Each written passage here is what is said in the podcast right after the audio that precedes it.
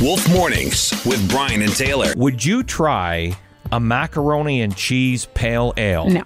Okay, well, that was one of the beers at the Strange Brew Festival in Reno, Nevada this month. Uh, one company from Denver showcased a beer made with roasted barley, oysters, seven different grains, grilled buffalo or bull testicles.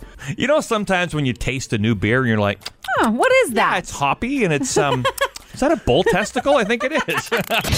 Wolf Mornings with Brian and Taylor. Weekdays 5:30 to 10 on Central Ontario's Best Rock 101.5 The Wolf.